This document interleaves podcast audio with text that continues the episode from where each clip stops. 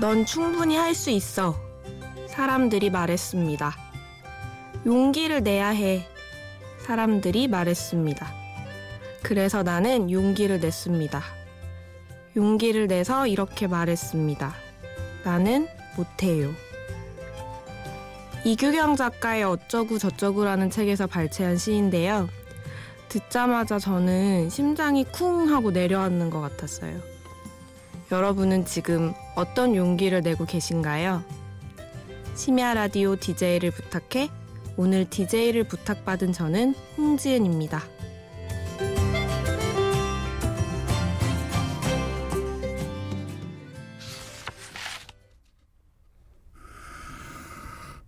예. 시간 지나면 지덮인 많은 기억 시간 지나면서 내 몸에 쌓인 독 자유롭고 싶은 게 전보다 훨씬 더 심해진 요즘 난 정확히 반쯤 죽어 있어 눈에 보이는 건 아니지만 난 믿은 것 그게 나... 네, 첫 곡으로 프라이머리의 독 들으셨습니다. 저는 홍지은이라고 하고요. DJ를 부탁해 연출자님이랑 이름이 똑같아요. 완전 신기하죠? 저는 고등학교에서 지금 영어를 가르치고 있고 29살입니다. 저는 지금 제가 졸업한 고등학교, 그러니까 모교에서 근무를 하고 있는데요. 학생들이 아무래도 후배기도 하고 이제 은사님들이랑 같이 근무를 하다 보니까 재밌는 일이 더 많은 것 같아요. 오늘은 여러분께 제가 그동안 학교에서 일하면서 겪었던 재밌는 일들에 대해 이야기 들려드리려고 하고요. 제 얘기 들으시면서 이제 고등학교 시절 한 번씩 떠올려 주시면 너무 좋을 것 같아요. 좋은 노래도 많이 들려드릴게요. 제가 두 번째로 들려드리고 싶은 곡은 피터팬 컴플렉스의 너는 나에게입니다. 사랑에 빠진 연인들에게 추천해드리고 싶은 노래예요. 가사가 정말 좋으니 잘 음미해주세요.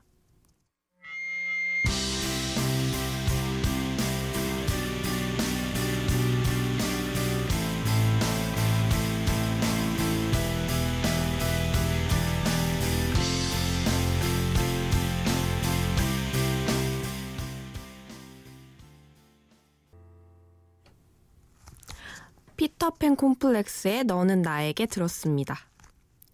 혹시 만화 짱구는 못 말려 아세요? 짱구랑 친구들이 다니는 유치원에 여자 선생님들이 총 세 분이 계신데 그중 한 선생님이 애들이랑 대화하는 것에 울렁증이 있으세요. 그래서 이제 애들이 쳐다보면 얼굴이 막 빨개지시고 애들한테 말을 할 때도 애들 눈을 못 쳐다봐요. 그래서 매일 나무, 돌멩이, 꽃 막 이런 거에다 대고 얘들아 이제 그만 놀고 들어가자 막 떨리는 목소리로 이런 얘기를 하더라고요. 그러면 이제 짱구랑 친구들이 그걸 보고 선생님 거기서 뭐 하세요? 라고 하고요. 그 선생님을 보니까 제 첫 수업이 생각이 나더라고요. 제 인생에서 첫 수업 때 교실 문을 탁 열고 들어가니까 30명의 학생들이 쫙 앉아 있는 거예요. 60개의 눈이 다 저만 보고 있는데 손이 막 부들부들 떨리기 시작하는 거예요. 그래서 출석부에 이제 사인을 해야 되는데 손이 너무 떨려서 왼손으로 오른손 손목을 이렇게 잡고 사인을 했어요. 그런 다음에 이제 뭐 목소리도 막 덜덜 떨고 수업이 이제 엉망진창으로 흘러가기 시작했죠. 그랬더니 애들이 보다 못해서 이거 해라 선생님 저거 하세요 이거 하세요라고 알려주더라고요. 지금 생각하면 완전 창피해요. 지금은 뭐 수업이 일상이 돼서 그런 떨림은 없지만 그래도 가끔 어리버리하던 그때가 생각이 나요. 제가 처음 이제 교직 생활을 할 때는 애들이 뭐 잘못을 해서 혼낼 때도 뭐라고 혼내야 할지를 모르겠어서 야, 너 이제 앞으로 그러지 마. 알겠지? 하고 그냥 보내고 그랬었어요. 애들은 잉? 이게 끝이야? 이런 표정으로 그냥 나가고 이랬었거든요. 그래서 어느 날은 옆자리 선생님께서 학생들을 혼내는 거를 몰래 듣고 메모지에 막 그대로 메모를 하고 외운 다음에 막 써먹고 그러기도 했었어요. 그래도 그때는 진짜 하루하루 애들 만나러 가는 출근길이 너무 즐겁고 행복하고 그랬었거든요. 지금도 뭐 물론 학교 생활은 즐겁지만 약간 그 첫 교직 생활을 했을 때의 그 열정과 인생에 있어서 첫 제자들은 아마 영원히 못 잊을 것 같아요. 음, 이쯤에서 노래 듣고 가야겠어요. 두 곡 이어서 들을게요. 에디킴의 너 사용법, 본조비의 Always.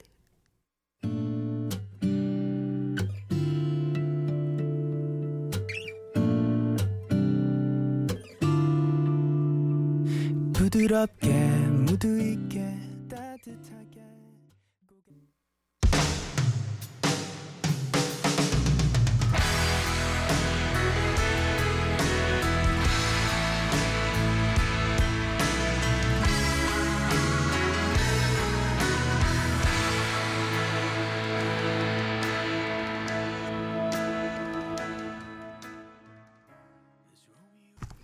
요새 학생들을 보면은 학교에서 연애를 그렇게 많이 하거든요.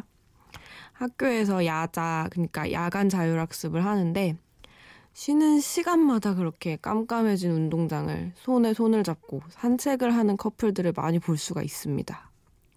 뭐가 그렇게 좋은지 매점에서 이제 과자 하나씩 사들고 도란도란 얘기를 하면서요. 사실 근데 적당히 선을 지키면서 예쁘게 만나는 건 저는 너무 보기가 좋은 것 같아요. 정말 이제 순수한 마음으로 그 사람 자체가 너무 좋아서. 뭘 재지도 따지지도 않고 그렇게 연애하는 게 나이가 들수록 어려운 것 같아서요. 또 고등학교 때만 느낄 수 있는 그런 풋풋한 감정이 있잖아요. 한 번은 수업 시간에 제가 수업을 하는데 어떤 남학생 하나가 여학생을 한 시간 내내 계속 쳐다보고 있는 거예요. 교탁 앞에 서면 이상하게 되게 작은 것도 다 보이고 작은 소리도 다 들리고 그렇거든요. 그래서 그 남학생이 막 이제 대놓고 쳐다보는 건 아니었는데 힐끔힐끔 뭐 제 수업은 이미 안중에도 없죠. 그래서 수업을 하면서 제가 그 남학생을 계속 쳐다봤어요. 근데 그 남학생은 제가 쳐다보는 것도 몰라요. 그러니까 얼마 전 인기 있었던 드라마에 나온 대사처럼 그 남학생의 신경은 온통 그 여학생 뿐인 거예요. 그러니까 눈에서 꿀이 떨어진다는 표현을 이럴 때 쓰는 거구나 싶더라고요. 그래서 제가 보다 보다 못해서 옆으로 가서 누구누구야? 너 너무한 거 아니니? 선생님한테는 눈길 한 번 안 줄 거니? 이랬어요. 그랬더니 이제 남학생의 얼굴이 빨개지고 다른 애들이 어리둥절하다가 상황을 눈치채고 막 웃는 거예요. 어, 선생님 촉 좋으시네요. 막 이러면서요. 알고 보니까 그 남학생이 여학생을 좋아하는 걸 전교생이 다 알고 있었대요. 왜 그랬냐면 워낙 누가 봐도 티가 너무 많이 나서요. 근데 어떻게 보면 정말 대단하지 않나요? 내가 누군가를 좋아한다고 다른 사람 시선 신경 안 쓰고 그렇게 마음 그대로를 표현하는 게 저는 너무 예뻐 보이더라고요. 또 한편으로 아, 내가 그랬었던 적이 언제인가 싶기도 하고. 그러니까 어른이 되고 난 뒤에 점점 내가 내 마음을 이만큼 다 보여주면 상대방이 우습게 생각하진 않을까. 누구를 너무 많이 좋아하기 전에 앞서 내가 상처받지 않을까. 먼저 계산하고 재고 따지고 그렇게 되었던 것 같거든요. 그래서 제가 그 여학생한테 잘해보라 그랬어요. 저런 남자는 잡아야 된다고. 지금 잡으라고. 음, 첫사랑 얘기 계속 하고 있는데요. 아까 말씀드렸듯이 저는 모교 고등학교에서 근무하고 있는데 고등학교를 이제 졸업하고 몇 년 만에 학교에 돌아왔더니 학교 구석구석이 이제 생각도 나고 너무 추억에 남, 잠기게 되는 거예요. 그래서 그런지 이제 첫 출근을 했던 날 꿈에 고등학교 때 좋아했던 그 친구가 딱 나왔어요. 아마 이제 몇 년간 생각도 않고 잊고 살다가 추억의 장소에 돌아왔더니 생각이 난 것 같아요. 뭐 꿈에서 같이 학교 걸어 다니고 웃고 얘기하고 그러다가 새벽이 돼서 일어났는데 기분이 되게 이상하더라고요. 그래서 그 친구한테 뭐 꿈에 나왔었어 너 이렇게 말해주고 싶었는데 이젠 연락도 안 하고 뭐 전화번호도 모르는 사이가 돼버렸더라고요. 시간이 참 많은 것을 바꿔놓는 것 같습니다. 여러분도 아직도 가끔 불시에 생각나는 첫사랑 있으시죠? 이 타이밍에 첫사랑을 얘기하는 노래 듣고 가시겠습니다. 써니힐의 Goodbye to Romance와 한스밴드의 선생님 사랑해요.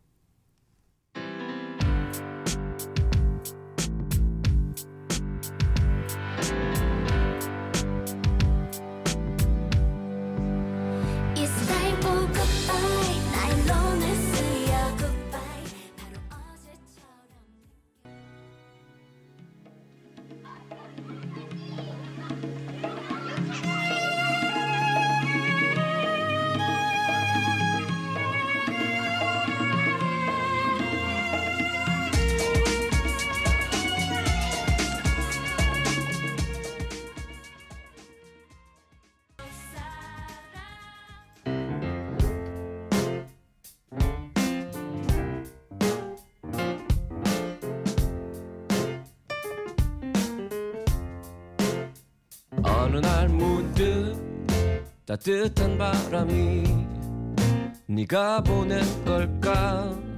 네 냄새가 나 참 향기롭다. 참 오랜만이다. 보고 싶다. DJ를 부탁해. 여러분은 지금 심야 라디오 DJ를 부탁해를 듣고 계시고요. 저는 홍지은입니다.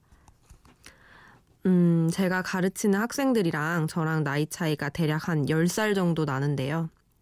점점 해가 갈수록 애들이랑 세대 차이가 난다는 것을 실감하고 있습니다. 일단 애들이 이제 좋아하는 아이돌 가수 분들을 보면 사실 저는 누가 누군지 이제는 이름을 잘 못 외우겠어요. 그러니까 애들이 막 이제 사진도 보여주고 뭐 이 사람은 누구다 이 사람은 누구다 알려주고 하는데 다 잘생기고 이쁘다 이거밖에 잘 모르겠더라고요. 그래서 한 번은 저한테 제가 학교 다닐 때 인기 많았던 아이돌이 누구였냐고 묻는 거예요. 근데 제가 중학교 때 또 신화 오빠들을 많이 좋아했었거든요. 그래서 좀 이제 자랑스럽게 그 얘기를 해주니까 애들이 듣더니 아 선생님 완전 옛날 사람이네요 이러는 거예요. 제가 정말 할 말이 없었습니다. 이 타이밍에 우리 신화 오빠들 노래 한번 듣고 가시죠. 신화의 Perfect Man.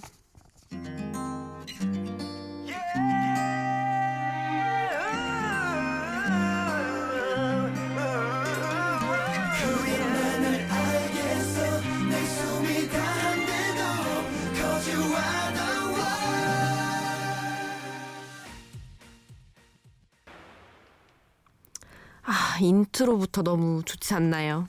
국내 최장수 아이돌입니다. 이제 고등학교 얘기를 할 때는 수능 얘기를 빼먹을 수가 없을 것 같아요. 저도 작년에 수능 감독을 나갔었는데요. 사실 수능 감독이라는 위치 자체도 정말 부담이 많이 돼요.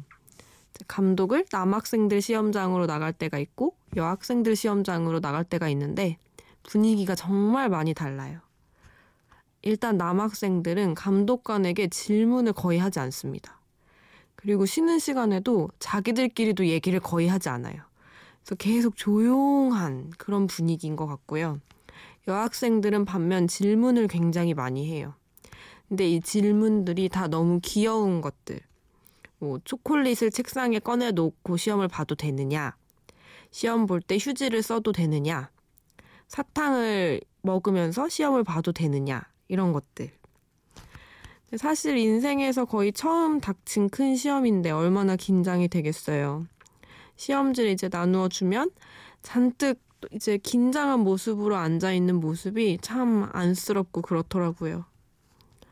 근데 또 어른이 돼 보니까 참 수능은 정말 작은 시험 중 하나더라고요. 인생에 왜 이렇게 크고 작은 시험이 많은지 참 쉬운 게 없는 것 같아요. 노래 듣고 가실게요. My Chemical Romance의 Disenchanted, 어반자카파의 네가 싫어.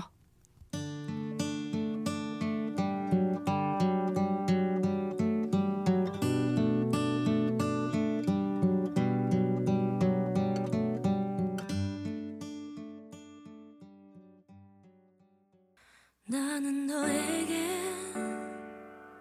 사랑을 구걸 하지 않았어 진심을 원했어 마지막으로 널 봤던 날도 학교라는 곳은 이제 매년 새로운 학생들이 입학을 하고 또 오랫동안 머물렀던 친구들은 졸업을 해서 떠나는 그런 만남과 이별이 반복되는 곳이잖아요. 근데 사실 저는 몇 년이 지나도 아직 2, 3월이 되면 적응을 잘 못하는 것 같아요. 요새 한참 졸업식 시즌인데 부끄럽지만 저는 매번 졸업식을 참석할 때마다 눈물이 나서 참기가 좀 힘들어요. 근데 저는 제 졸업식 때는 눈물 하나도 안 나고 너무너무 신났었거든요. 친구들이랑 사진도 찍고, 뭐 선생님들께 인사도 드리고, 이제 나는 자유가 있는 뭐 어른이 된다는 생각과 3년 동안 거의 살다시피 한 학교가 지긋지긋해서 아, 다시는 학교에 안 와야지 이런 생각이었던 것 같아요. 그런데 몇 년 있다가 이렇게 다시 돌아와서 출퇴근을 하게 될 줄이야. 인생은 정말 모르는 것 같아요. 그죠? 사실 고등학교 때까지만 해도 뭔가 내 인생에 울타리가 있는 느낌이잖아요. 학교라는 울타리 안에서 내가 학교를 안 가면 선생님이 나를 찾아주고 내가 뭘 좀 잘못된 행동을 하면 혼내주고 혹은 뭐 용서를 해주고 그러죠. 그땐 근데 그 울타리가 얼마나 든든한지 잘 몰랐었던 것 같아요. 빨리 어른이 돼서 내 맘대로 살고 싶다 이런 마음이 훨씬 강했던 그런 때. 근데 막상 어른이 돼 보니까 어른도 쉽지 않더라고요. 나는 그때랑 고등학교 때랑 달라진 게 거의 없는 아직도 아이 같은데 나한테 사람들이 기대하는 것들, 내가 책임져야 하는 것들은 훨씬 많아지는 것 같은 그런 기분. 아무튼 그때는 그렇게 설레고 미래가 기대되고 그랬었죠. 애들도 똑같은 것 같아요. 졸업식 때 또 애들은 거의 안 울거든요. 제가 그랬던 것처럼 완전 신이 나 있어요. 주책 맞게 오히려 제가 막 울면 애들이 선생님 울지 마세요 하면서 위로해주는 경우가 많습니다. 제가 근무하는 학교는 졸업식 날 좀 특별한 이벤트가 몇 개 있는데요. 우선 졸업식 날 졸업생 전체가 오케스트라 반주에 맞춰서 015B의 이젠 안녕을 불러요. 다 아시겠지만 안녕은 영원한 이별은 그쪽 있잖아요. 이 부분을 무반조로 졸업생들이 떼창으로 부르면 정말 마음이 뭉클해져요. 저 가사가 참 많은 걸 의미하는 것 같아요. 그리고 또 모든 졸업생들이 졸업장을 한 명 한 명 단상에 나와서 받는 시간이 있어요. 그래서 졸업식이 좀 길긴 한데 몇 명만 앞에 나와서 상을 받고 나머진 막 박수만 쳐주고 이런 것보다는 훨씬 의미 있는 것 같아요. 3년 동안 어쨌거나 모든 학생들이 수고한 거잖아요. 무사히 성인이 되는 것을 축하할 수 있는 그런 시간인 것 같습니다. 그럼 우리 각자의 졸업식을 떠올리면서 015B의 이젠 안녕 듣고 가실까요?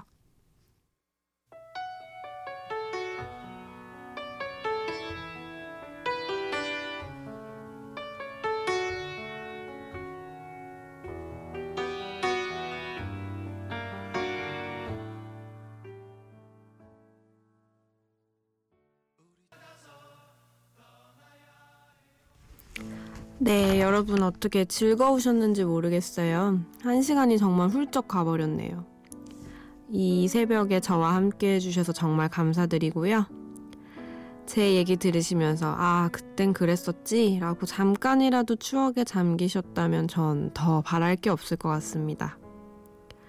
그럼 오늘의 마지막 곡 들려드릴게요. 윤종신의 그대 없이는 못 살아. 심야 라디오 DJ를 부탁해. 지금까지 저는 홍지은이었습니다.